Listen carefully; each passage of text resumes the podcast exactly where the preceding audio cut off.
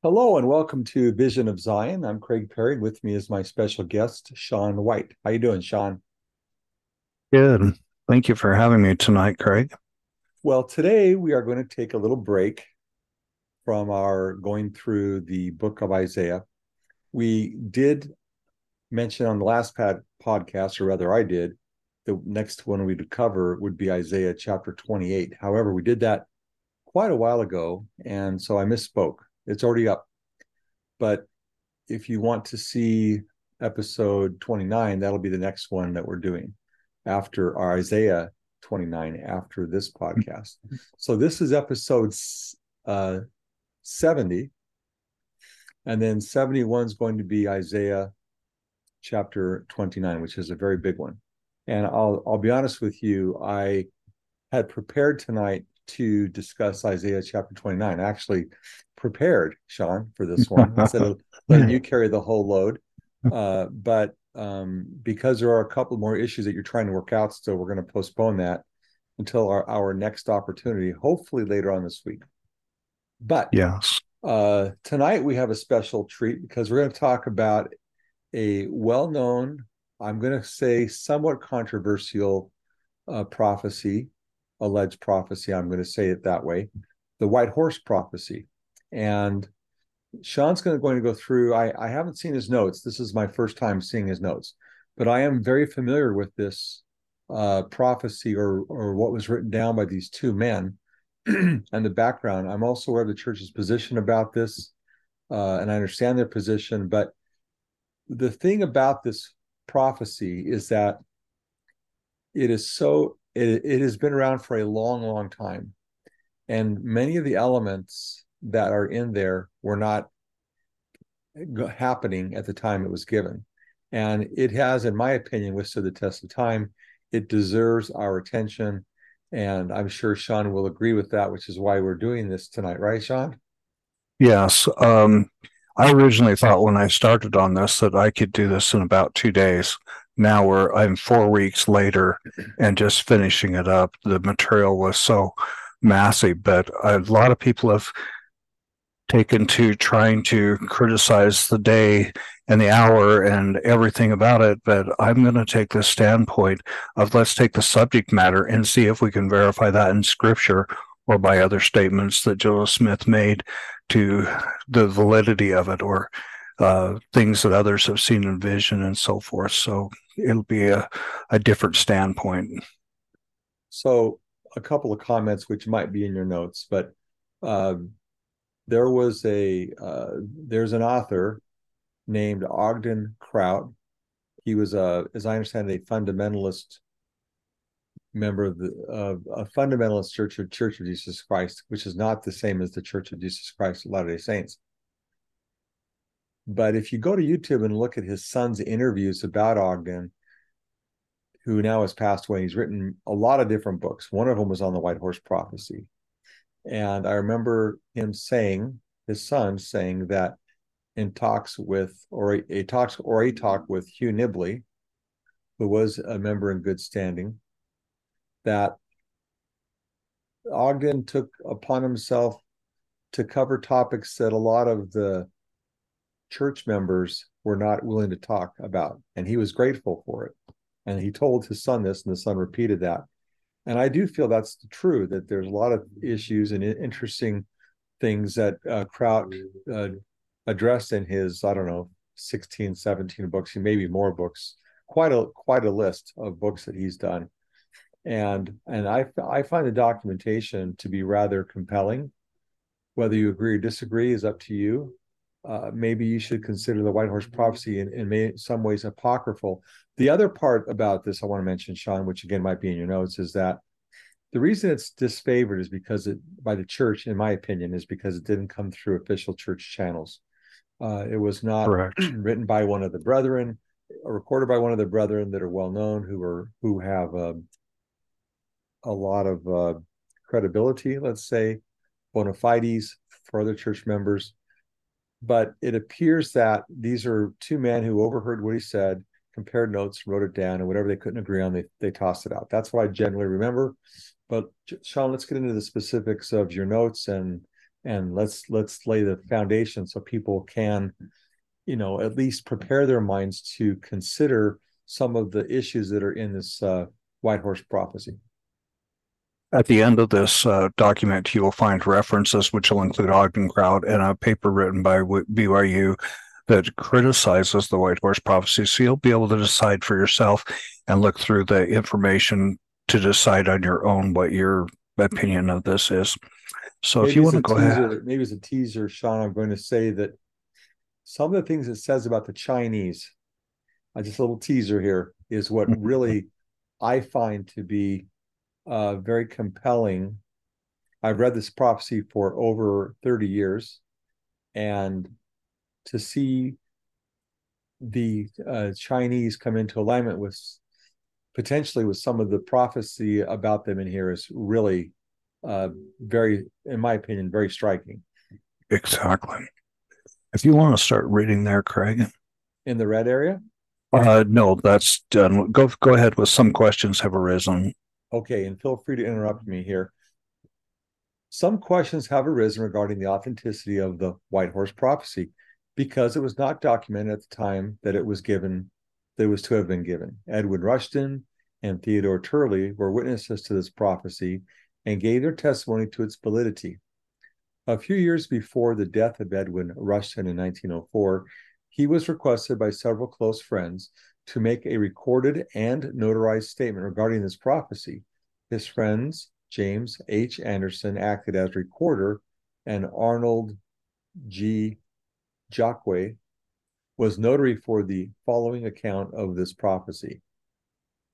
On or about the sixth day of May, 1843. So let's just point out, first of all, this is 61 years after it was given. So this is the kind of thing people object to.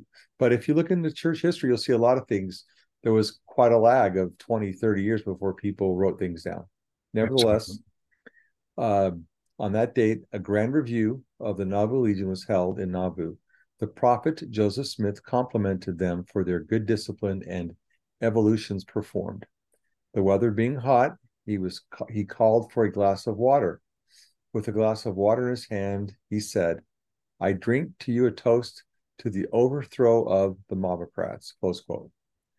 The next morning, a man who had heard the prophet give the toast returned to visit the mansion of the prophet. If you've been to the mansion, it's not much of a mansion, but by those standards of the day, it, was very, very nicely done. Anyway, and so abused him with bad language that the man was ordered out by the prophet. It was while the two were out that my attention was attracted to them, and hearing the man speaking in a loud tone of voice, I went toward them. The man finally leaving. There were present the prophet Joseph Smith, Theodore Turley, and myself. The prophet began talking to us of the mobbings and drivings and persecutions we as a people have endured. But, he said, we will have worse things to see our persecutors will have all the mobbings they want. Don't wish them any harm, for when you see their sufferings, you will shed bitter tears for them. While this conversation was going on, we stood by his south wicket gate in a triangle. Turning to me, he said, I want to tell you something. I will speak in a parable like unto John the Revelator. You will be in the Rocky Mountains and you will be a great and mighty people established there, which I will call the white horse of peace and safety. When the prophet said, You will see it, I asked him, Where will you be at that time? He said, I shall never go there. Your enemies will continue to follow you with persecutions and will make obnoxious laws against you in Congress to destroy the white horse. But you will have a friend to defend you to throw out the worst parts of the laws so they will not hurt much. You must continue to petition Congress all the time, but they will not give you your rights, but will govern you with strangers and commissioners. You will see the Constitution of the United States almost destroyed. It will hang by a thread, as it were, as the fine as fine as the finest silk fiber. At this point, the prophet's countenance became sad. He said, I love the Constitution. It was made by the inspiration of God, and it will be preserved and saved by the efforts of the white horse and the red horse, who will combine in its defense. The white horse will raise an ensign to the tops of the mountains of peace and safety. The white horse will find the mountains full of minerals, and they will become very rich. You will see silver piled in the streets. You will see gold shoveled up like sand. Gold will be of little value, even in a mercantile capacity, for the people of the world will have something else to do in seeking for salvation. The time will come when the banks in every nation will fall, will fail, and only two places will be safe where people can deposit their golden treasures. These places will be the White Horse and England's vaults. A terrible revolution will take place in the land of America, such as has never been seen before. For the land will literally be left without a supreme government, and every species of wickedness will run rampant. Father will be against son, and son against father, mother against daughter, and daughter against mother the most terrible scenes of murder and bloodshed and rapine that have ever been looked upon will take place. Peace will be taken from the earth, and there will be no peace only in the Rocky Mountains. This will cause many thousands of the honest in heart to gather there, not because they would be saints, but for safety and because they would not take up the sword against their neighbor. You will be so numerous that you will be in danger of famine, but not for the want of seed time and harvest, but because of so many to be fed. Many will come with bundles under their arms to escape the calamities, and there will be no escape except fleeing by fleeing to Zion. Those that come to you will try to keep the law will try to keep the laws and be one with you, for they will see your unity and the greatness of your organization. The Turkish Empire will be one of the first powers to be disrupted, for freedom must be given for the gospel to be preached in the Holy Land. The Lord took the best blood of the nations and planted them on the small islands now called England and Great Britain, and gave them great power in the nations for a thousand years, and their power will continue with them, that they might keep the balance of power and keep Russia from usurping her power over all the world. England and France are now bitter enemies, but they will be allied together and be united to keep Russia from conquering the world. The two popes, Greek and Catholic, will come together and be united. The Protestant religions do not know how much they are indebted to Henry VIII for throwing off the Pope's bull and establishing the Protestant faith. He was the only monarch who could do so at the time, and he did it because his nation, England, was at his back to sustain him. One of the peculiar features of England is the established red coat, a uniform making so remarkable a, a mark to shoot at, and yet they have conquered wherever they have gone. The reason for this will be known by them someday. The lion and the unicorn of Israel is their ensign. The wisdom and statesmanship of England comes from having so much of the blood of Israel in the nation. While the terrible revolution of which I've spoken has been going on, England will be neutral until it becomes so inhuman that she will interfere to stop the shedding of blood. England and France will unite together to make peace, not to subdue the nations, they will find the nations so broken up and so many claiming government to, till there will be no responsible government. Then it will appear to the other nations as though England had taken possession of the country. The black horse will flee to the invaders and will join with them, for they have fear of becoming slaves again, knowing England did not believe in slavery fleeing to them they believe would make them safe. Armed with British bayonets, the doings of the Black Horse will be terrible. Here the prophet said he could not bear to look on the scene as shown him in vision and asked the Lord to close the scene. Continuing, he said, During this time, the great white horse will have gathered strength, sending out elders to gather the honest in heart among the pale horse or people of the United States to stand by the Constitution of the United States as it was given by inspiration of God. In these days, God will set up a kingdom never to be thrown down, for other kingdoms to come unto.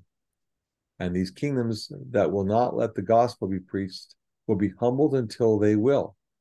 England, Germany, Norway, Denmark, Sweden, Switzerland, Holland, and Belgium have a considerable amount of the blood of Israel among their people, which must be gathered. These nations will submit to the kingdom of God. England will be the last of these kingdoms to surrender, but when she does, she will do it as a whole in comparison as she threw off the Catholic power. The nobility know, know that the gospel is true, but it has not enough pomp and grandeur and influence for them to embrace it. They are proud and will not acknowledge the kingdom of God or come unto it until they see the power which it will have. Peace and safety in the Rocky Mountains will protect will be protected by a cordon band of the white horse and the red horse. The coming of the Messiah among this people will be so natural that only those who see him will know that he has come. But he will come and give his laws unto Zion and minister unto his people. This will not be his coming in the clouds of heaven to take vengeance on the wicked of the world. The temple in Jackson County will, will be built in this generation. The saints will think there is not time enough to build it, but with the help you will receive, you can put up a great temple quickly. They will have all the gold, silver, and precious stones, for these things only will be used for the beautifying of the temple. All the skilled mechanics you want, and the ten tribes of Israel will help you build it. When you see this land bound with iron, you may look toward Jackson County.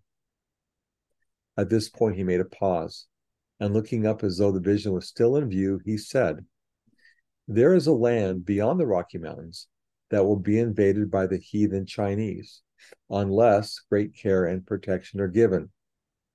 Where there is no law, there is no condemnation, and this will apply to them, meaning the heathen nations. Power will be given the white horse to rebuke nations afar off, and they will be one with the white horse. But when the law goes forth, they will obey for the law will go forth from Zion. The last great struggle Zion will have to contend with will be when the whole of the Americans, I mean, that's the Americas, will be made the Zion of our God. Those opposing will be called Gog and Magog. Some of the nations of the world led by Russians are, and their power will be great. But all the opposition will be overcome, and then this land will be the Zion of our God. This was taken from the reference link below uh, that you can look up there from BYU Studies. And now, in the review of this, I will start out.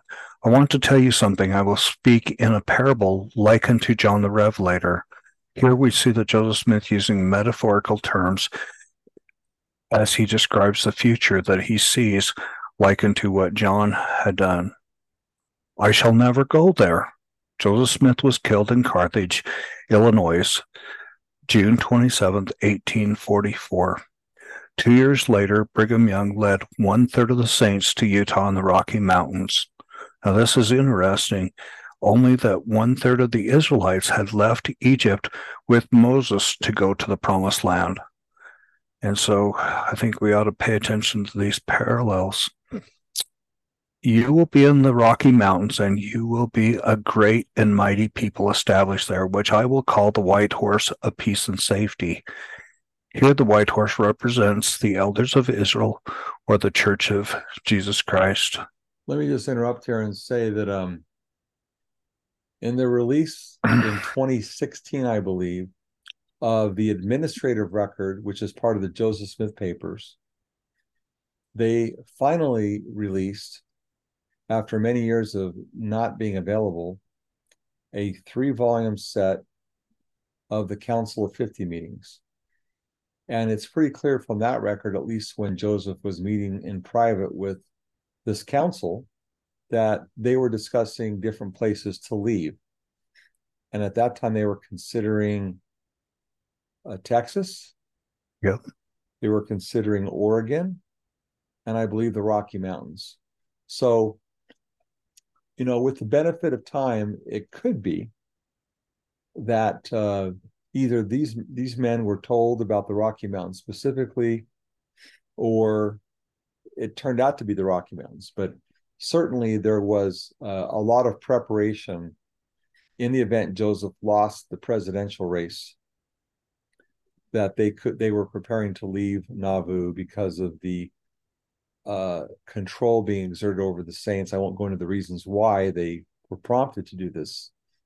It wasn't the persecution, but that's ultimately what drove them out of out of Illinois. But uh, just a little footnote that they were discussing other places with the Council of Fifty in their minutes. Okay. Yes. Your enemies will continue to follow you with persecutions and will make obnoxious laws against you in Congress to destroy the white horse. But you will have a friend to defend you and throw out the worst part of the laws so they will not hurt you much. You must continue to petition Congress all the time, but they will not give you your rights, but will govern you as strangers and commissioners. Now, there are many examples of this in the past in Brigham Young's day but we will continue to see men standing for religious liberty yet in the future. We can see many trials ahead of us here. Now, shortly after the saints arrived in the Rocky Mountain region, region, the government set out a massive army to pull down the Mormons. However, when some of the Mormons in the east learned of the plot, Smoot, Rockwell, and Stoddard traveled 513 miles in five days from Fort Laramie to bring the news to Governor Brigham Young. The armed petition didn't accomplish what they had set out to do, but it proved to be a blessing in disguise for the Saints. Later, when the army was disbanded in Utah, millions of dollars in goods were sold to the Mormons for less than their 3% of their actual costs. I'd like to make here. Yeah. Um, a few a few other details that I'm aware of. Uh, the Mormons, and I, I understand that this could be like you said, things happen in the past, we'll still have friends in the future, no doubt about it. There's another man, a very important man named Thomas Kane. He was the son of an Eastern, you know, I don't remember which state in the East, but he was the son of a judge who had a lot of influence and sway in that day. And he was very uh, amenable to the, I'm just going to call them the Mormons because that's what they were called back then. And he did two things that are significant in this discussion. Number one, he was the person who arranged for safe passage of the saints through the uh, U.S. territory as they encamped en route to what became, you know, the Salt Lake, the Great Salt Lake. He was the one because they were camping on uh, federal land. They needed permission. Thomas Kane arranged for that. Something else that happened is this uh, false report that the Mormons were in a quote state of rebellion in in the uh, in this territory that they had acquired from the uh, Mexican government under the tr- Treaty of Guadalupe in 1847. Uh, Johnston's army uh, and and Albert Sidney Johnston was I think that's his first name. What became a very famous general during the Civil War. He was a Southern states general. He was sent to you know quell this rebellion that was supposedly going on in Utah. Some call it the Utah War. Thomas Kane, because he was such a friend of the Mormons, he took a boat. Remember, they didn't have the Panama Canal back then. Took a boat from the East Coast, sailed around down South America, came up. I think he arrived, I'm not sure, but I think it was like San Bernardino area. Got on horse and rode to go meet with Brigham Young. From there, he went and met with these people in Wyoming who were waiting to come in and attack the Mormons and put down this rebellion. And he brokered the peace between Brigham Young and the government. And, and they, the deal that they reached was that, as it says here, they would be governed by strangers and commissioners. um, they appointed instead of uh, uh, Brigham Young continuing on as a territorial governor, they put a, another man from the east in place, and Johnston's army went and camped outside of uh, the Great Salt Lake. But Thomas Kane was a very important friend. We talk about Alexander Doniphan, who prevented Joseph from being uh, assassinated. But Thomas Kane was another friend. And to go further with this story, just a couple more interesting notes. When Brigham Young, when he died, he put Thomas Kane in charge of his estate. Thomas Kane came to Utah and visited the Mormons when they had settled in Utah and uh, brought his wife with him. And that's the man Brigham Young chose to be the, I guess, the uh, trustee, the trustor, the trustee uh, of his estate. And a statute is was was placed in the Utah capitol of Thomas Kane. And when it was dedicated, David McKay said that the church never had a greater friend uh, outside the church than Thomas Kane. And of course, down here in southern Utah, we have not only Washington County, we have Kane County, K A N E. That county was named after Thomas Kane. So mm-hmm. just wanted to, that's a lot, uh, kind of a big footnote, but I thought it was worth throwing in. You know, I noticed as uh, Smoot Rockwell and Stoddard traveled 513 miles in five days. As you well know, even with your horses, that's almost impossible. You know, uh, you'd have to set up something to rotate horses and everything because they just couldn't last that long. It's just amazing to think of the journey they did and how blessed they must be to relay that information so fast. Over 100 miles a day. I, I don't know how you could do more than 20 or 30. That's that is remarkable. Yeah. Even if you're leading another horse, that other horse would be tired and there'd be no rest, period. So even we're going to just highlight some of these next points. On February 16th, 1882, another law was passed against the Mormons called the Edmunds Bill. Um, this would prohibit any polygamists from voting, holding public office, or public trust. It was also intended to overturn the political power in the territory. And then five years later, in March 1887, was called the Edmunds Tucker Bill, which stated that a wife had to testify against her husband. Polygamists could be taken to jail without investigation or subpoena and compelled immediate witness to attend. All marriages were reported with the names of witnesses, the nature of the ceremony, and the name of the religious of the office or religious dignitary performed the ceremony.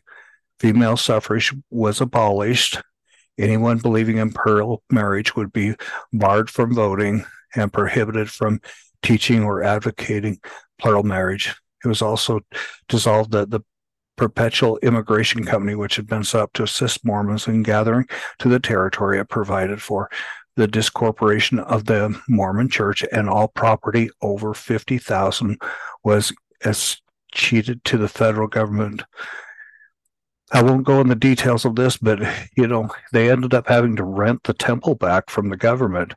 And there was so much property taken that was never gave back. There's a detailed account of it in Ogden Kraut's uh, reference there. And then we go on to Thomas Kane, and Craig gave us a wonderful overview of that. That's a lot better than what this is. It's got the name wrong here. It says Charles. And by the way, these notes that you're looking at we're going to have this posted on the website. So even though we won't read all of them, it'll be there for your review. Yes, this was a quote. Uh, even I keep the misspellings with it from the source that I got to be accurate. So, point five, we will see the Constitution of the United States almost destroyed. It will hang by a thread as if it were as a fine, as finest silk fiber in D&C 10177, according to the laws and constitution of the people which I have suffered to be established, and should be maintained for the rights and protection of all flesh according to the just and holy principles. And for this purpose I have established the constitution of this land by the hands of wise men whom I raised up unto this very purpose, and redeemed the land by the shedding of blood know, in D&C 109 54. Have mercy, O Lord, upon all the nations of the earth. Have mercy upon the rulers of our land. May those principles which were so honorably and notably defended, namely the Constitution of our land, by our fathers, be established forever. I think this next scriptural reference, the second Esther is often overlooked, but it gives us a key as to how important it was also. After the time of that kingdom, there shall arise great strings, and it shall stand in peril of falling. Nevertheless, it shall not then fall, but will be restored again to its beginning. And that is very paramount of other quotes that Joseph Smith gave at later times and told to others. Uh, here in uh, the words of Joseph Smith on page 416, even this nation will be on the very verge of crumbling to pieces and tumbling to the ground when the Constitution is upon the brink of its ruin. This people will be the staff upon which the nation shall lean, and they shall bear the Constitution away from the very verge of destruction. Um, here in uh, Joe Smith collection from an address given July 19th, 1840. This people will be the staff upon which the nation shall lean, and they shall bear the constitution away from the very verge of destruction. And then shall the Lord say, Go tell thy servants who are the strength of mine house, my young men, my middle aged, etc., come to the land of my vineyard and fight the battle of the Lord. Then the kings and queens shall come. Yea, the foreign saints shall come to fight for the land of my vineyard. For this thing shall be their safety. They will have no power to choose, but to come as a man fleeth from sudden destruction. I know these things by the visions of the Almighty. That is just so powerful to hear that and reiterate the Doctrine and Covenants and these others there are so many quotes, and you can read through the rest of these, and there are even more. Uh, and the link below there, there were so many quotes, it was hard to pick and choose which is the most powerful. Let, let me add a couple things about this then. Uh, people can read these quotes, but I also want to say that uh, there's not a more uh, well documented part of this prophecy among other writings, in my opinion, than the idea that our country is going to be on the brink of complete destruction, hanging by a thread. One account will say the elders of the church, maybe it was in the one we just read, will be called upon to save it. Uh, but if you go read uh, one or more uh, talks by Ezra Taft Benson, he says the same thing. So Joseph Smith said it other places. Ezra Taft Benson has said it many people have picked up this thing theme. At the very wor- at the very least, it is an oral tradition. But thank you for those great finds on Joseph Smith saying it flat out. But this is a very well established notion that uh, we're going to be in peril. And it's uh, reiterated, you know, in scriptures too. And that's what I love is having that other witness in scripture. Love it going on to point six here. I love the Constitution. It was made by the inspiration of God, and it will be preserved and saved by the efforts of the white horse and the red horse, who will combine in its defense. Now, the white horse represents the elders of Israel, who's those whom recognize and follow the servant, and the red horse represents England. The people, and going back to the quote that we did before This people will be the staff upon which the nation shall lean, and they shall bear the constitution away from the very verge of destruction.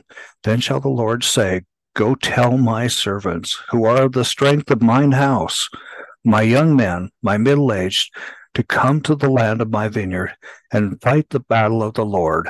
Then the kings and queens shall come, yea, the foreign saints, I reiterate that the foreign saints shall come to fight for the land of my vineyard, for this thing shall be their safety, and they will have no power to choose, but will come as a man fleeth from a sudden destruction. I know these things by the visions of the Almighty. So here we have a key of the white horse and the red horse, uh, America and uh, England. Can I make a couple of comments there? Yeah. Uh, okay. First of all, is that same language? Can you scroll just a little bit? We'll call upon the strength of my house. Uh, that is right in there in two places. Go read the parable of the um, of the vineyard at, regarding the redemption of Zion in D&C 101. There's a beautiful parable there. And then go look at the additional commentary on that parable in D&C 103.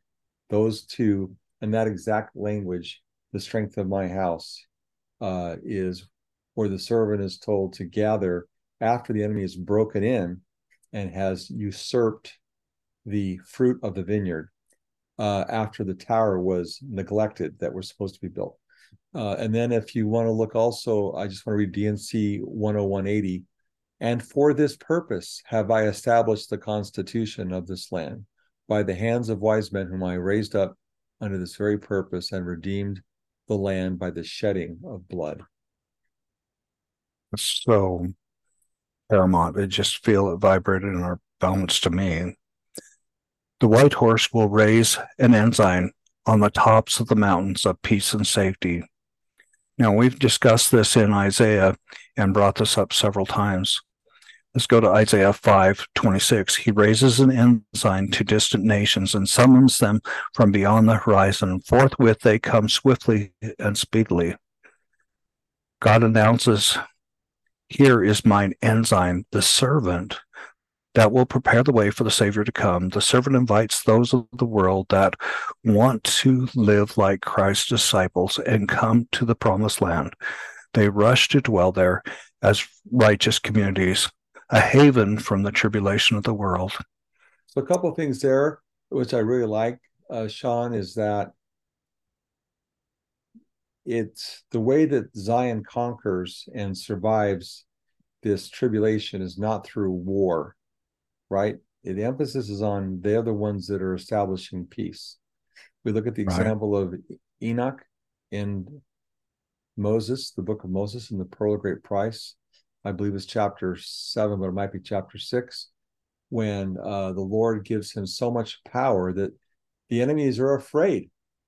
And there are parallel accounts that when a Zion is established in the center of this country, that people will, as you re- we read, will want to gather even if they don't want to join the white horse or join the church, they want the rules, safety, protection that that society provides. And the power is in, you know, righteousness. And in D&C 103 and other places, it says the Lord will fight our battles. Nibley, Hugh Nibley points out that in the Book of Mormon, when you see wars going on, it's always after the Nephites have stumbled into wickedness and yeah. the pride cycle. They don't have to fight the Lamanites when they're righteous. They only have to fight them when the people become wicked and are on the brink of destruction. And then they repent, and then the Lord, you know, bolsters them up. So when people are truly righteous in the way we're talking about, the Lord fights our battles. It's a beautiful thing. You know, even with um, stripling warriors. He helped them so much, and none of them lost. But we will have to stand at a certain point and uh, defend. But it won't be until the army of God becomes strong, which is stated in the Doctrine and Covenants, which I love so much. Here in Doctrine and Covenants 113, verses 5 and 6, what is the root of Jesse spoken of in the 10th verse of the 11th chapter?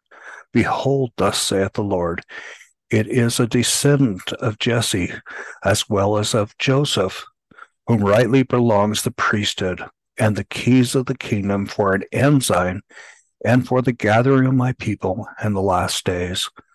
We're reiterating back to Isaiah that is talking, and he does some of the best job of describing the servant that prepares the way for the Savior to return. We can go to Isaiah 11, verse 11 through 12 and this is coming from the Dead Sea Scrolls. It will happen in that day that the Lord will set his hand again, the second time, to recover the remnant that is left of his people from Assyria, from Egypt, from Pathros, from Cush, from Elam, from Shinar, from Hamath, and from the islands of the sea. He will set up a banner for nations.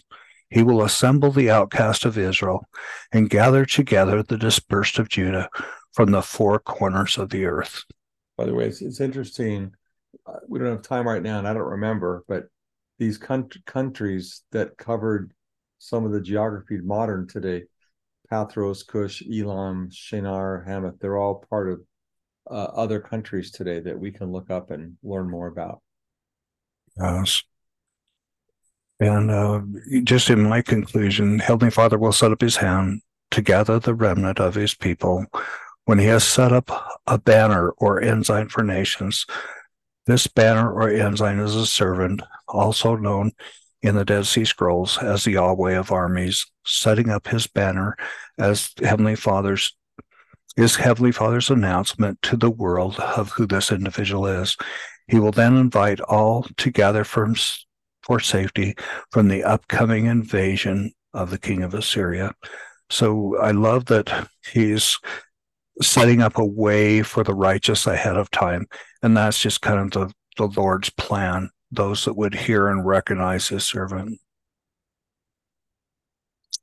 Now, in point eight, the white horse will find the mountains full of minerals, and they will become very rich. You will see silver piled in the streets, and you will see gold shoveled up like sand. Gold will be of little value, even in the mercantile capacity, for the people of the world will have something else to do in seeking for salvation. The time will come when the banks of every nation will fail. Only two places will be safe where the people can deposit their gold and treasures. These places will be the White Horse and England's vaults. I know this statement to be true from my walk with the Savior. I saw that this will come about after the Lord has announced his servant that Isaiah describes to prepare the way for the coming of our Savior. As the servant sets up the foundation for the kingdom of God here on earth, he will establish a bank, and there will also be a bank in England that will endure into the millennium. And I know that it is going to be tricky between now and then, and we will have to pray and we will have to dodge and weave as if it were a maze to save our funds that we have and the things that we have dedicated up unto the Lord for the building up of the kingdom of God. But it's beautiful to see this testimony here um, that it will there will be two banks that will endure into the millennium. Gold and silver will also be hauled to New Jerusalem to adorn the temple. The gold used to adorn the temple of Old Jerusalem will come from the treasures of King Solomon's temple, for it was extremely fine gold of Ophir.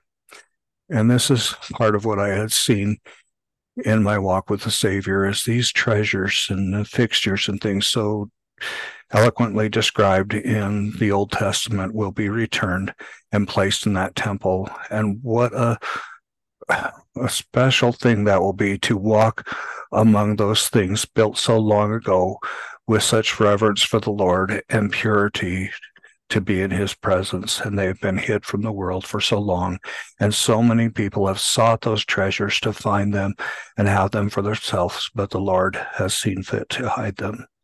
So a couple comments on this one is that we we notice from ancient cultures when uh, the gentile nations uh, came over and began to let's say ransack the treasures of the uh, empires in this hemisphere, the um, that uh, the Western Hemisphere, uh, North America, South America, Central America, that you know the people and the way they regarded gold was at that time was much different than the Spaniards, let's say, that were taking everything and hauling it all back to Europe. Uh, they didn't have this attachment like like the Europeans did, and this appears to point to a time, maybe after the banks are needed, when there's so much gold uh, that the only purpose of its use, and I've read this in other accounts of people with, like you, had a walk with the Savior. They said it was used to adorn these buildings for the Lord and and the streets were paved with gold. It really served a kind of a a, a function. It was not. I don't see any evidence of people lusting after gold at the time that this stuff begins to be piled up everywhere you know, in the Book of Mormon, we see that when the people were righteous, that they found gold within this land quite readily and easily. But as wickedness came about and stuff, that it was lost again. And so, as we become more righteous people and seek the coming of our Savior, I think it will. Well, I know it will open up. So, you know, it's interesting. Whenever I go backpacking or hiking, and I I find myself away from civilization for a few hours or a few days, how meaningless, you know, gold and silver become. it's just like it is. It's like, what is the point of this credit card when I'm uh, on a hike near a lake? It doesn't serve any purpose whatsoever. You know, I always think about that. Uh, and what really matters in those situations is, you know, food and the ability to survive and the skills you have. Exactly. In point nine, a terrible revolution will take place in the land of America, which has never been seen before, for the land will literally be left without a supreme government, and every species of wickedness will run rampant. Father will be against son, and son against father, mother against daughter, and daughter against mother. The most terrible scenes of murder and bloodshed and rapine that have ever been looked upon will take place. Peace will be taken from the earth, and there will be no place, no peace, only in the Rocky Mountains. This will cause many thousands of the honest in heart to gather there, not because they would be saints, but for safety, because they would not take up the sword against their neighbor.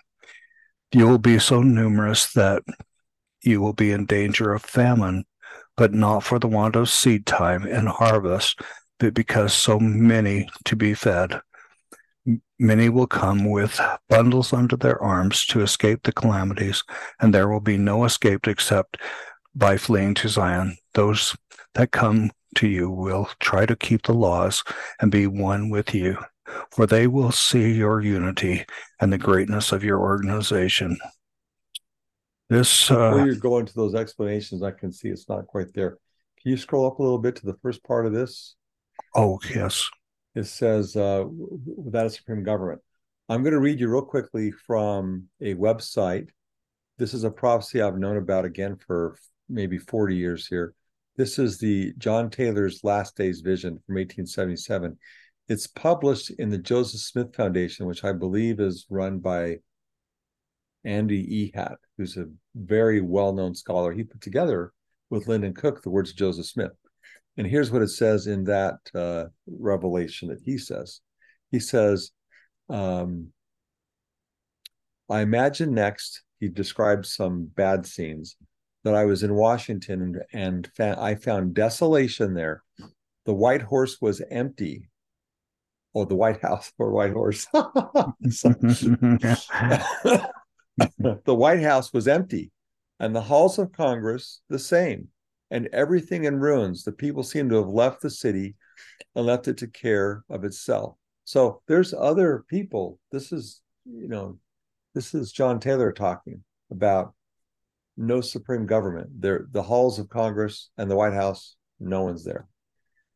You know, in my walk with the Savior, I the first place I saw was Chicago, and as we looked for the righteous left behind there, and uh, the pure at heart, uh, we saw horrific scenes likened to what John Taylor saw. Uh, some of them I hate, I don't even want to repeat. And then we went on to Boston and New York and other cities like that. But it, it exactly reflects what John Taylor had seen. If you want to go and, and read that and look it up. Uh, to reiterate these points, Revelations chapter 6, verse 4 and there went out another horse that was red, and the power was given to him that sat thereon to take peace from the earth, that they should kill one another, and there was given unto him a great sword. And we can see today that peace is being taken from the Lord, from the earth. It's paramount. In Doctrine and Covenants 1, verse 35, For I am no respecter of persons and will that all men should know that the day speedily cometh, and the hour is not yet, but is nigh at hand, when peace shall be taken from the earth, and the devil shall have power over his own dominion. In Isaiah 19, verses 1 through 4 of the Dead Sea Scrolls, the burden of Egypt. Behold, Yahweh rides on a swift cloud and hmm. comes to Egypt. The idols of Egypt will tremble at his presence, and the heart of Egypt will melt within it.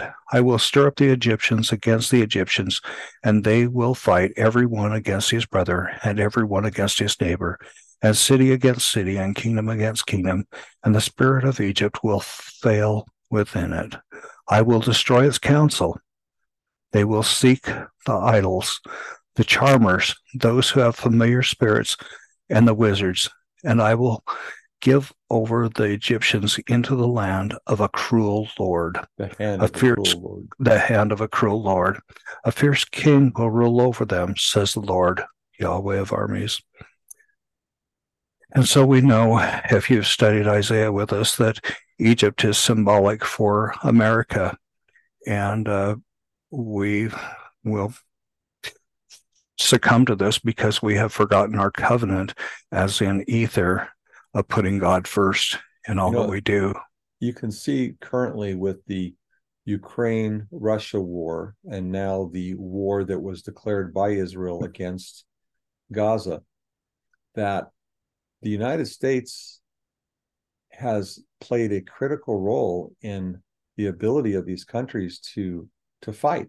And of course, there's other funders on other sides of, of the war. The Russians have their supporters, Gaza has their supporters. But um, if if America falls, um, you know, there's destruction is not far away for the rest of the world because we're propping everybody up with the ability to buy these these arms, military weapons to to to continue with the battle. Without us, there is, I mean, well, I think we give uh, eight billion a year to Israel. I don't know how much Yeah. we've given to uh, Ukraine. I think they're saying a hundred billion. We're just we're the main financiers that keep these things going, and if we're not there, assuming these are righteous causes, which it's worth questioning, but without that, Yeah. you know, these these these conflicts, it would be very one sided.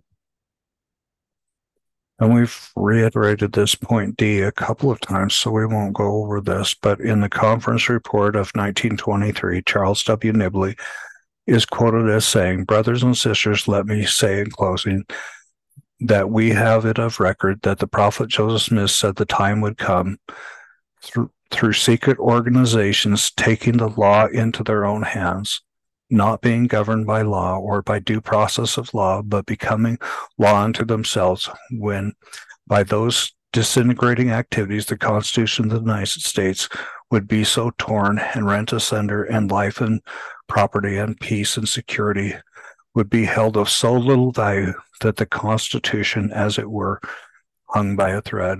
Wow, And- that, that's a heavy, heavy prophecy that is so, in my opinion, fits our day right now. And we can see that the due process of law is being corrupted, and we don't have that purity. I mean, you more than anybody can probably see that, Craig.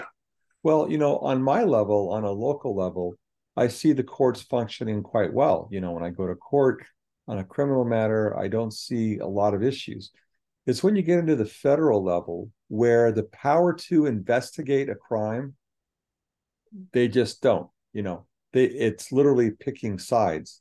It's almost as if someone in secret organizations is telling them which federal laws to enforce and which federal which people to apply them to. Uh, as one person said, they're just picking a target now and then finding the laws to prosecute. They're not looking at it from the point of view of, hey, the law was broken, let's prosecute. They're saying, how can I bring such and such a person down? And the prosecution begins. Uh, very unfair. People call it a two tiered system. In my world with state court and the small stuff that I do, I don't I don't see this. I see uh, functioning pretty well But on these big issues where we have presidents and congressmen and senators, where we have organizations, we have power in these three letter federal entities, um, we see that uh, there are secret organizations, in my opinion. I mean, I think that's true, or at least through bad influence, they are extremely um, unfair and biased in how they apply the law and who they apply it against. I mean, to me, I'll just give an example. To me, I'm just talking about the fair application law. I'm not talking about whether it should or shouldn't be going on. But if you take Joseph Biden having documents in his garage as a vice president, taking them home, he's not protected by any privilege to declassify documents sitting in his Corvette in his garage. Where's the prosecution? Where's the concern? Versus uh, Trump, who also has documents, and they're pursuing that vigorously when he has, arguably at least, um, the position that he can declassify. And we have seen this over and over again uh, to the point that people are very distrustful of our institutions. And if anything, that leads to the downfall of our government when we lose faith in our uh, executive branch, uh, especially now, uh, the power they wield to enforce or ignore a whole slate of laws and have a different application. It's not it's not equal protection. It's unequal protection.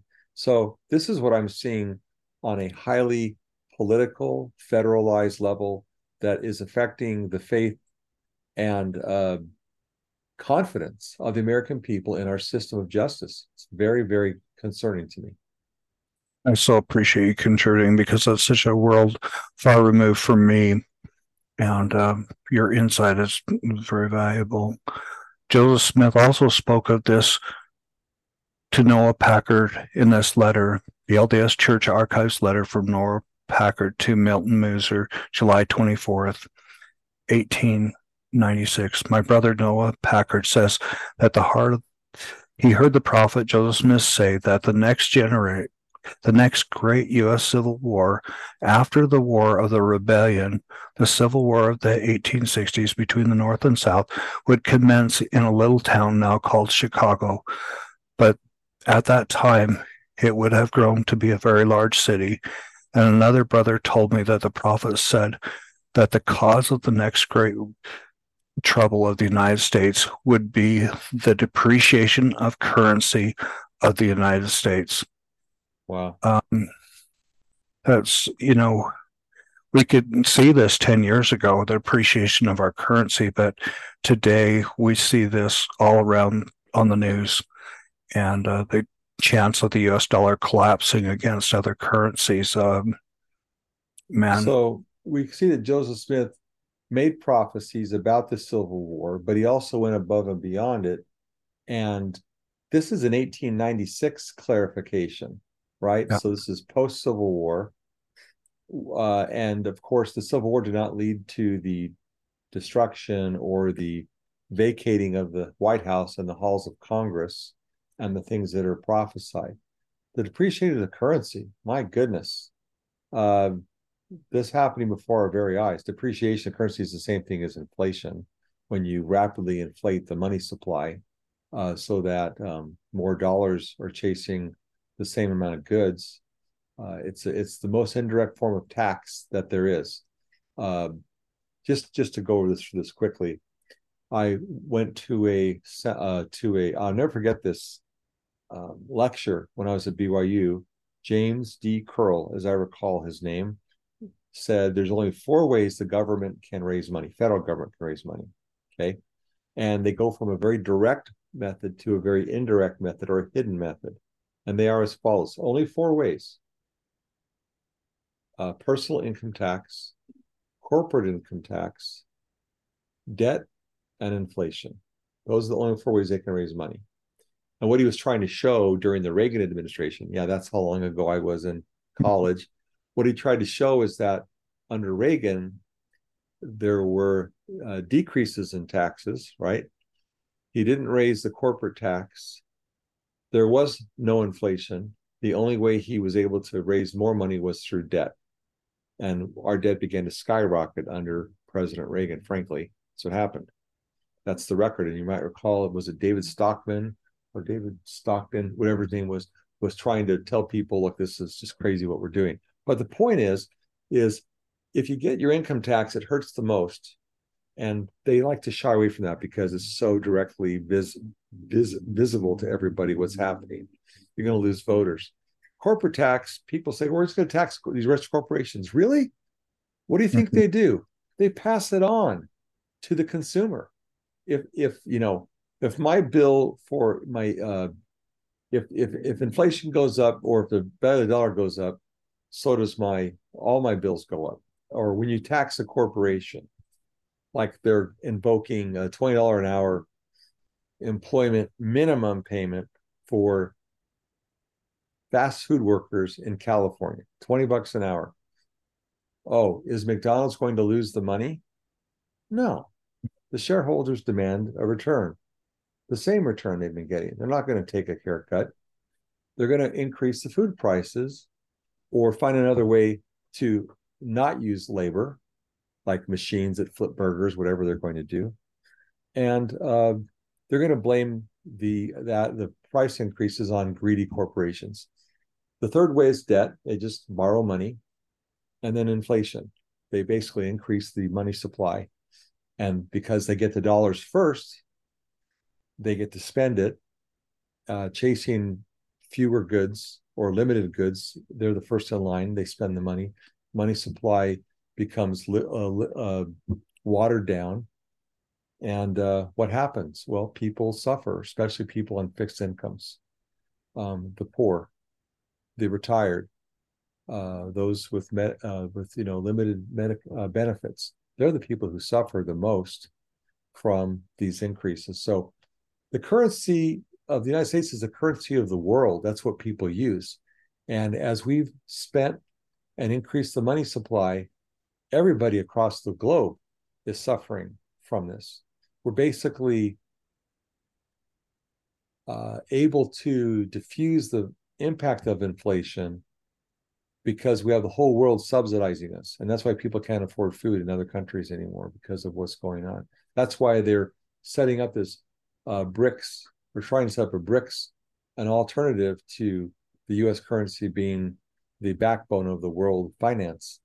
Um, so, in the book by Charles D. Evans on, or his vision, his night vision, uh, patriarch from Springville, Utah, he says that you know bankruptcy.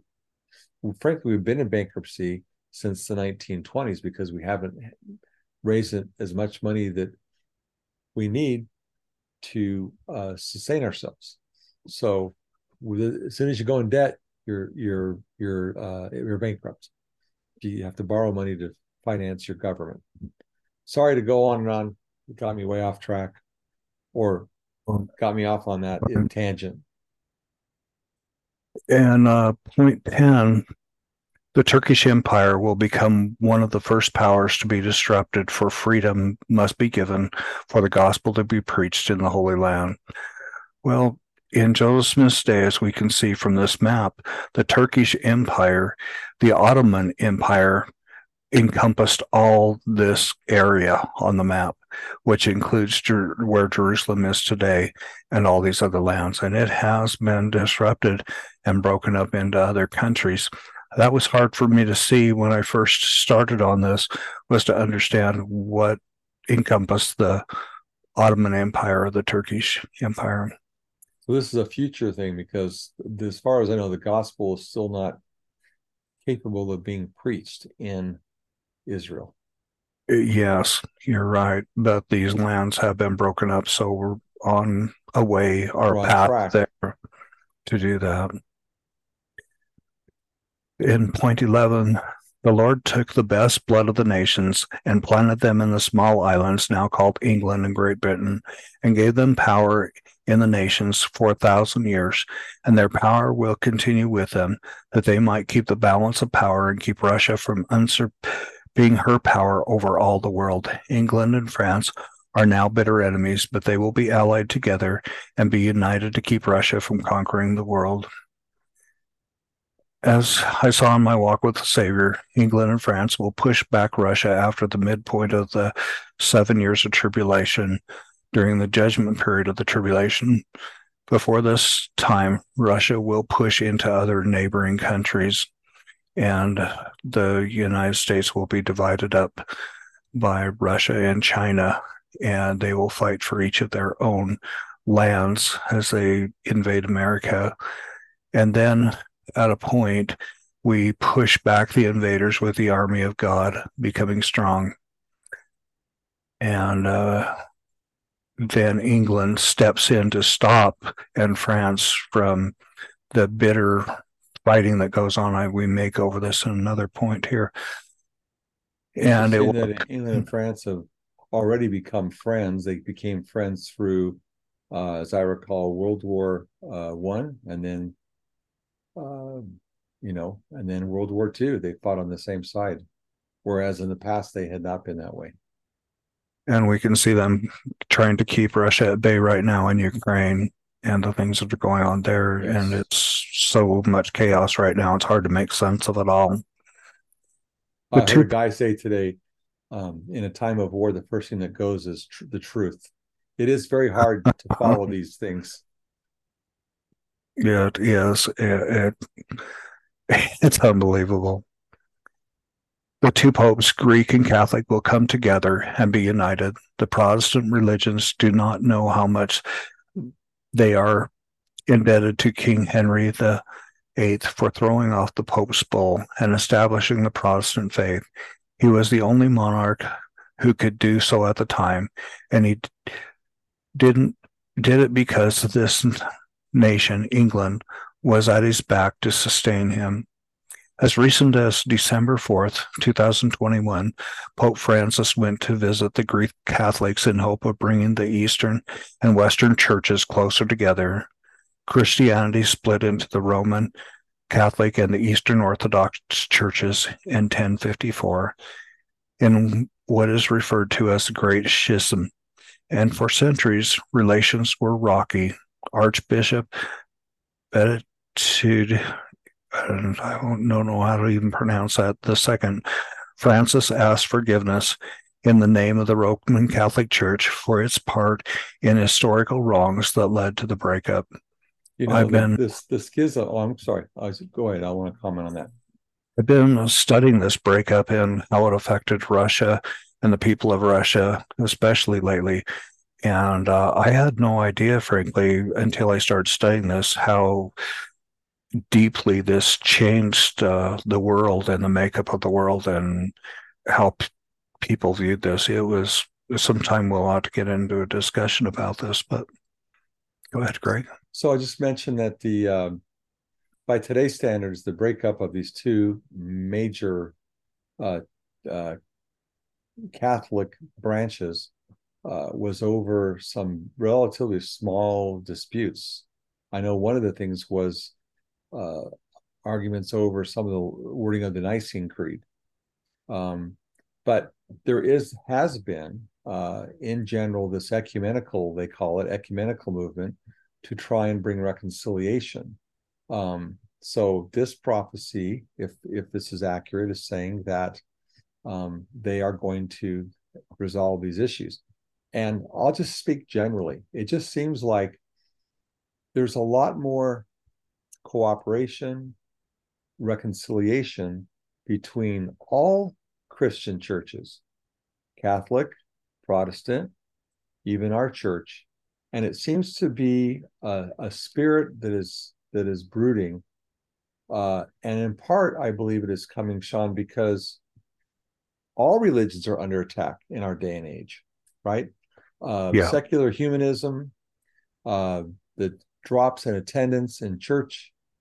We're we're now almost forced. I describe it as probably too dramatic, but I describe it as there's a raft, and we're all clinging to the same raft. We find out we kind of need one another because we know that the things that maybe um, we have in common are more important than things that divide us.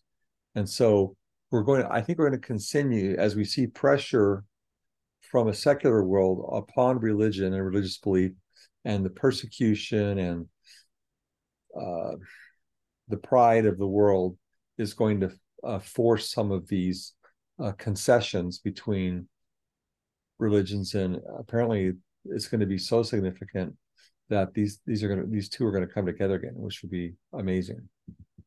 You know after we have large financial collapse the next thing will be to attack religious beliefs and religion and we will have to unite and put aside our differences and uh, altogether acknowledge Christ to survive. And we will find out how much more alike we are than we are different. And we will grow through that and become more christ-like in all religions that way. So i was telling someone yesterday i think you were in part of that conversation. There's there's like three steps that is going on on a global scale. Fear through this what they call a polycrisis that was announced by the world economic forum polycrisis, all these things going bad at once, okay, creating an amazing amount of fear.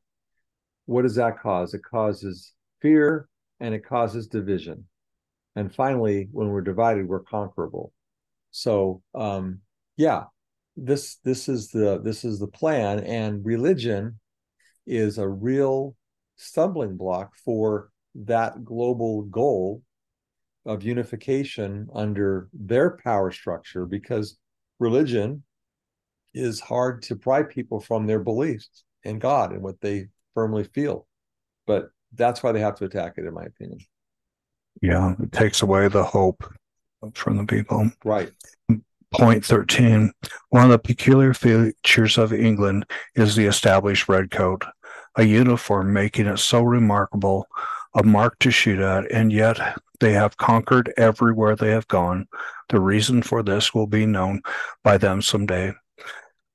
Now, and just in my observations, the color red is perhaps the most dominant of the colors and indicates passion. It is also connected to Eve and to our Savior's robe at one point. And we won't go into this further. The lion and the unicorn of Israel is their design is their ensign. The wisdom and statesmanship of England comes from having so much of the blood of Israel in the nation. And here's some the emblem here on the screen. And if you want to go in and study this more, there's a link here. But the lion of Judah stands in the coat of arms of Jerusalem. Joseph has the strength of a bull, the horns of a wild ox, the King James Bible translates ox as unicorn. His horns are Manasseh's thousands and Ephraim's ten thousands. With them, he gores the nations and pushes them to the ends of the earth, as spoken in Deuteronomy 33 17. Point 15. While the terrible revolution which I have spoken has been going on, England will be neutral until it becomes so inhuman that she will interfere to stop the shedding of blood. England and France will unite together to make peace, not to subdue the nations. They will find the nations so broken up and so many claiming government till there will be no responsible government. Then it will appear to the other nations as though England had taken possession of this country. During the time the United States is being invaded by Russia and China, England will remain neutral until the elders of Israel have risen up and are led by the servant Isaiah describes to take back the United States from the invaders. As England and France unite to stop China and Russia from killing so many Americans, it may appear to many that England has taken control of the United States. However, this is not the case as we see in Isaiah and Second Esdras, the servant will set up a new government to reign into the millennium. It will happen, as referenced in Isaiah 11:10. It will happen in that day that the nations will seek the root of Jesse, who stands as a banner of the peoples, and his resting place will be glorious. Joseph Smith had inquired of the Lord to the identity of the root which we covered a little bit before, D&C 113.5. And the root of Jesse, spoken of in the 10th verse in the 11th chapter, Behold, thus saith the Lord, It is a descendant of Jesse as well as of Joseph, to whom rightly belongs the priesthood and the keys of the kingdom for an ensign and for the gathering of my people in the last days. Now, in point 16, the black horse will flee to the invaders and will join them, for they have fear of becoming slaves again, knowing that England did not believe in slavery. Fleeing to them, they believe would make them safe. Armed with bayonets, and the doings of the black horse will be terrible. Here the prophet said he could not bear the look on the scene as shown to him in the vision and asked the Lord to close the scene. Now, the black horse represents the people of Africa. And in the future, the invaders are the king of Assyria's men. The people of the black horse are armed with the weapons that are supposed to go to the Ukrainians to fight Russia. We have recently seen this in as Hamas is found with weapons that were meant for the Ukrainians, and they are fighting against Israel with US made weapons. Also, all of the weapons left behind in Afghanistan, where are those going? Exactly. So um, it, there's a lot to think about here. During this time on, on point 17, during this time, the great white horse will have gathered all gathered strength, sending out elders to gather the honest in heart among the pale horse, or the people of the United States to stand by the Constitution of the United States as it was given by the inspiration of God. Here I see the elders being sent out to gather the honest in heart that stand by the Constitution. These elders are none other than the 144,000 whom have received a sure witness of Christ and can testify with authenticity that Christ lives. In the scenes that I have seen of this gathering, um, it is so amazing because they when they testify of the truth of things and they have their new scriptures in hand boy are they a power to be reckoned with. And the scenes from matthew i believe it's 24 where they are read from the rooftops unfold in those scenes. Now in point 18 in these days god will set up a kingdom never to be thrown down for other kingdoms to come unto. And these kingdoms that will not let the gospel be preached will be humbled until they will. England, Germany, Norway, Denmark, Sweden, Switzerland, Holland, and Belgium have a considerable amount of the blood of Israel among their people, which must be gathered. These nations will submit to the kingdom of God, and England will be the last of these kingdoms to surrender. But when she does, she will do so as it as a whole in comparison as she threw off the Catholic power. The nobility know that the gospel is true, but is not enough pomp and grandeur and influence to influence them and to embrace it. They are proud and will not acknowledge the kingdom of God or come unto it until they see the power which it will have. You know, this is interesting that the nobility know that the gospel is true but they cannot bend and bow. But I see that they will, as we have spoken of it in Isaiah. In Isaiah 5:26, he raises an ensign to distant nations and summons them from beyond the horizon. Forthwith they come swiftly and speedily, which echoes what Joseph Smith has said here. It will happen in Isaiah 11, 11 to 12. It will happen in that day when the Lord will set up again his hand a second time to recover the remnant that is left of his people from Assyria, from Egypt, from Pathros, from Cush, from Elam, from Shinar, from Hamath, and from the islands of the sea. He will set up a banner for the nations and will assemble the outcasts of Israel to gather together the dispersed of Judah from the four corners of the earth. And we have reiterated that. And this is where I think created the basis of uh, Joseph's uh, knowledge in which the Lord could open up a vision to him and see these things. All you inhabitants. Sorry, go, go ahead. No, go ahead. Go, cover that last point, then I'll, I'll, I'll got a few. In Isaiah eighteen three, all you inhabitants of the world, you dwellers on the earth, when the banner is lifted up on the mountains, look, When the trumpet is blown, listen. Okay. Okay. Can you scroll back up to the prophecy? Yeah. Just have a few com- com- comments to make. Uh, I could literally spend a big chunk of time, which I won't do today, talking about some of these concepts here. Uh, obviously, the kingdom that God is going to set up is right out of Daniel chapter 2, uh, when Daniel interprets the dream of King Nebuchadnezzar after the Lord revealed to him what the king saw. And uh, I would like my brothers and sisters in the church to really think about the usage of this word kingdom. Because this is and and you'll get this too if you just go spend some time and read the administrative record which is in the joseph smith papers. You can look it up online and look at the council of 50 notes. The kingdom of god that is ta- being talked about here is referring to a replacement to the political structure that ensures the rights of all mankind regardless of their religion to live in peace and to have their freedom of uh, conscience protected and their civil rights preserved. Uh, the other part of this that's important is we know that, uh, well, I'm again, I'm not going to go into detail here, but the tribes of Ephraim were scattered throughout the globe. And they are the first of the house of Israel to be gathered in this dispensation the dispensation of the fullness of times.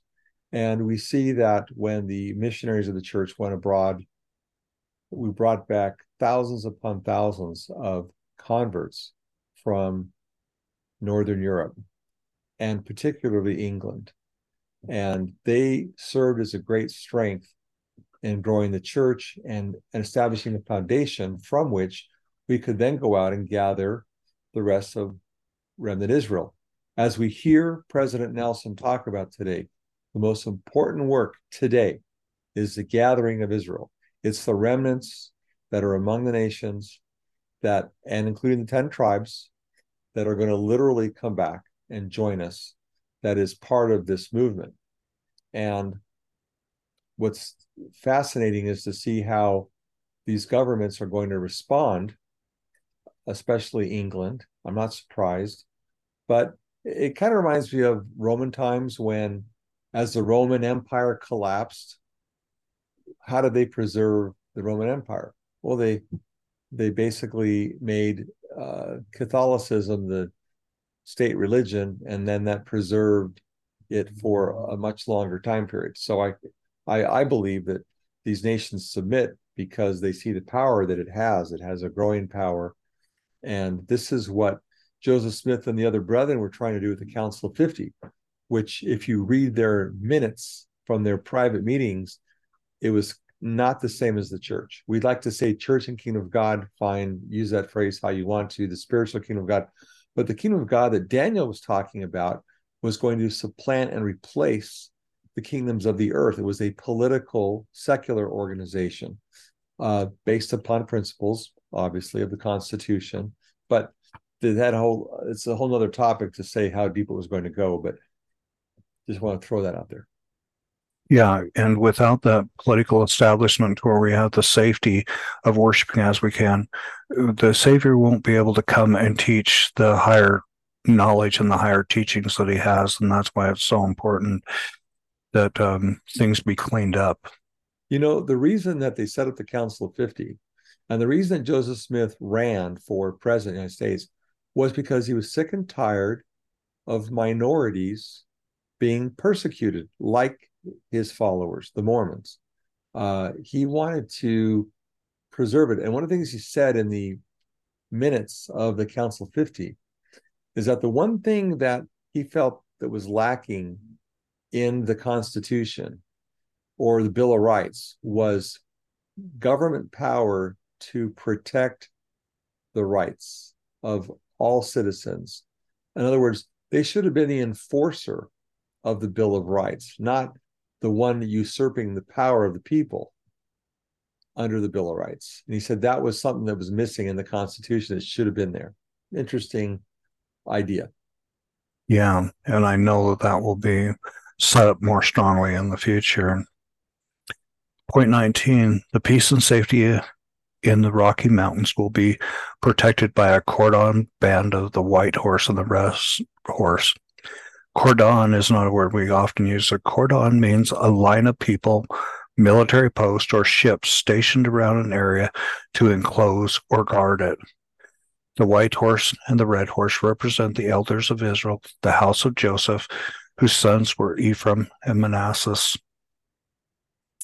Point number 20 the coming of the Messiah among his this people will be so natural that only those who see him will know that he has come.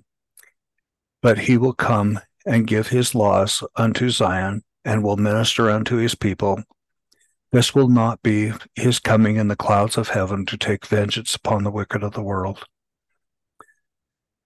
I know this to be true. I saw in my walk with the Savior five different meetings at Adam-ondi-Ahman, each one, each meeting increasing in the number as the Savior instructed these last keepers of the vineyard.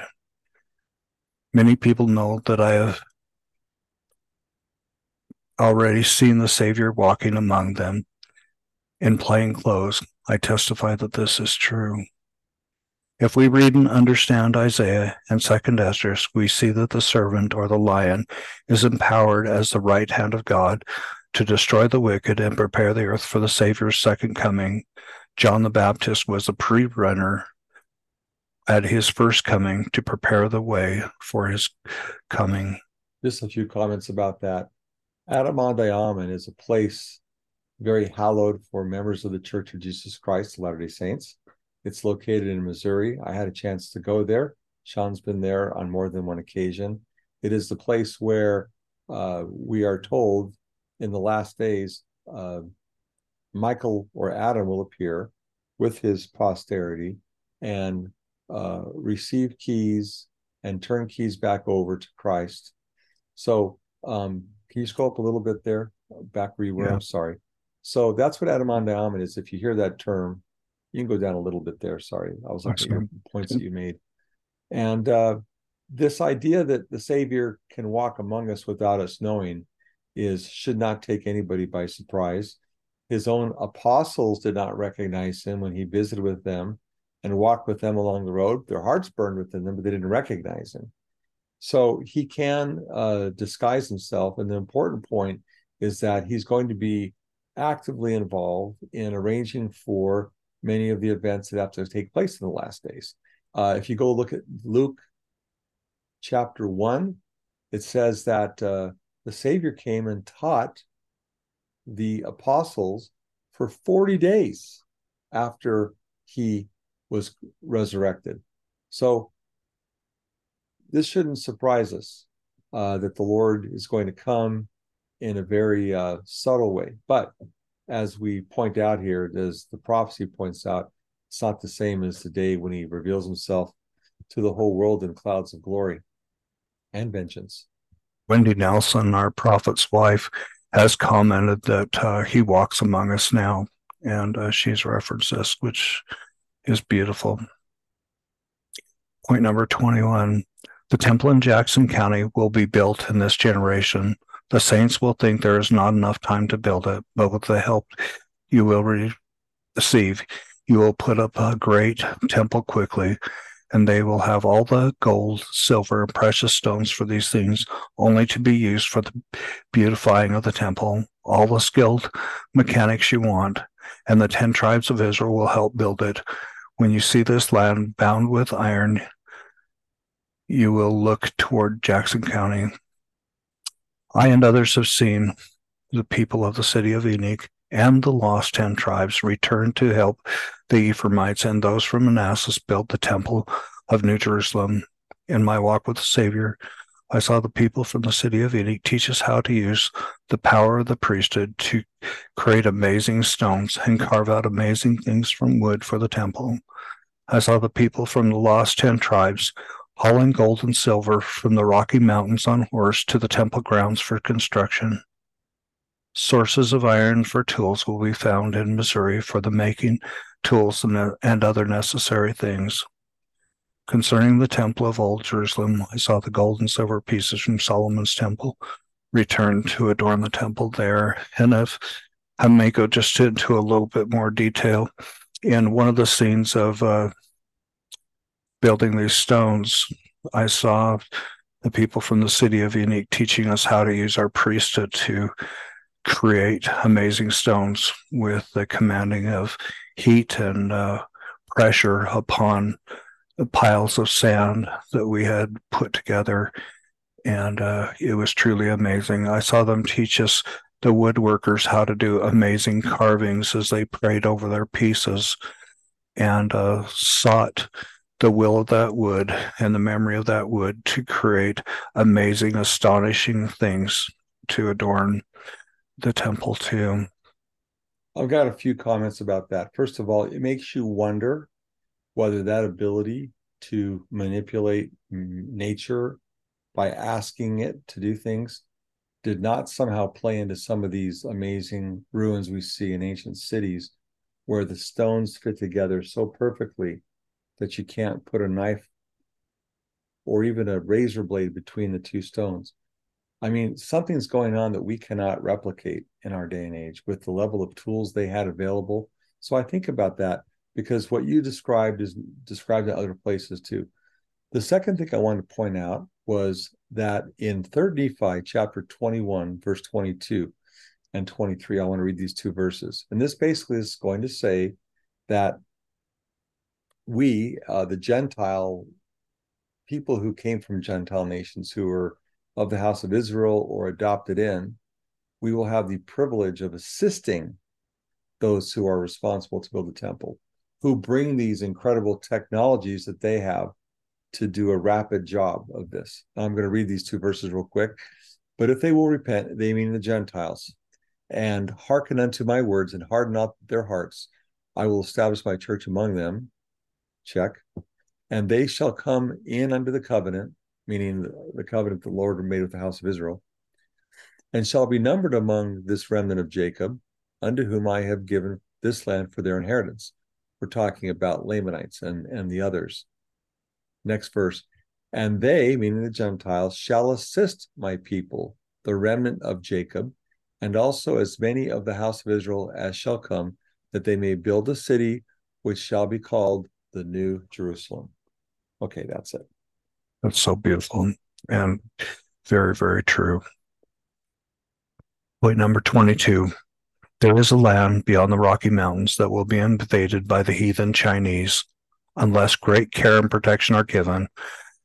Where there is no law, there is no condemnation, and this will apply to them, the heathen nations. Power will be given to the white horse to rebuke the nations afar off, and they will be one with the white horse. But when the law goes forth, they will obey for the law will go forth from Zion.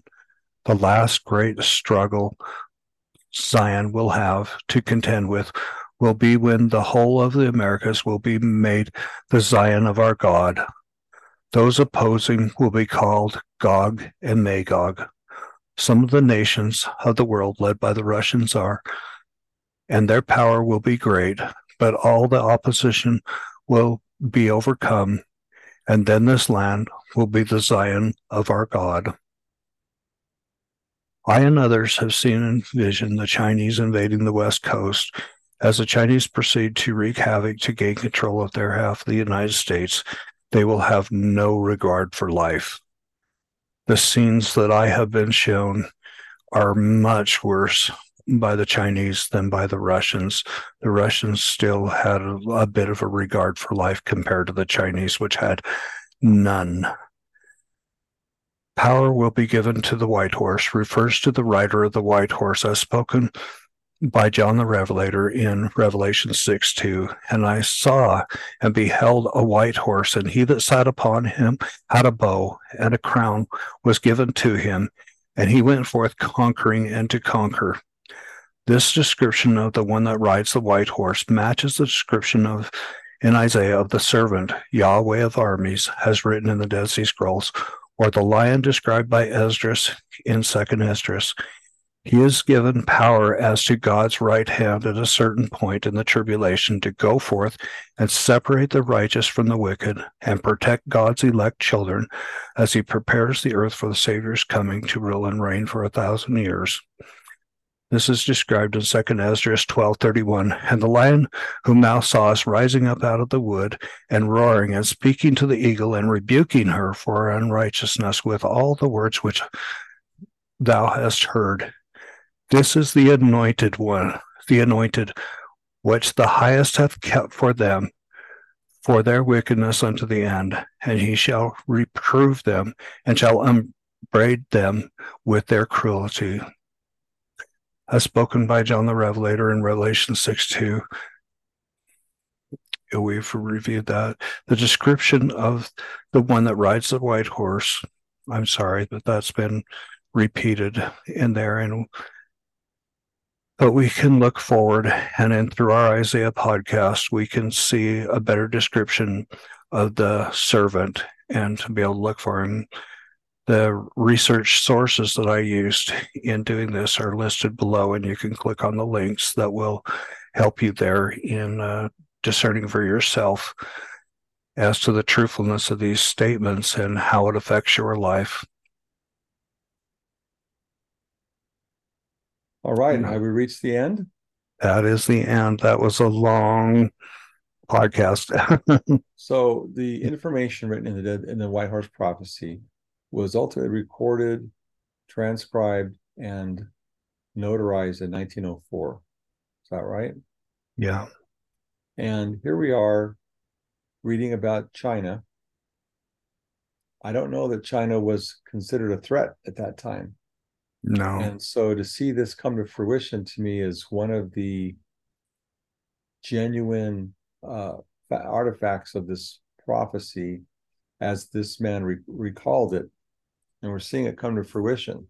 And there are other, just go out and look.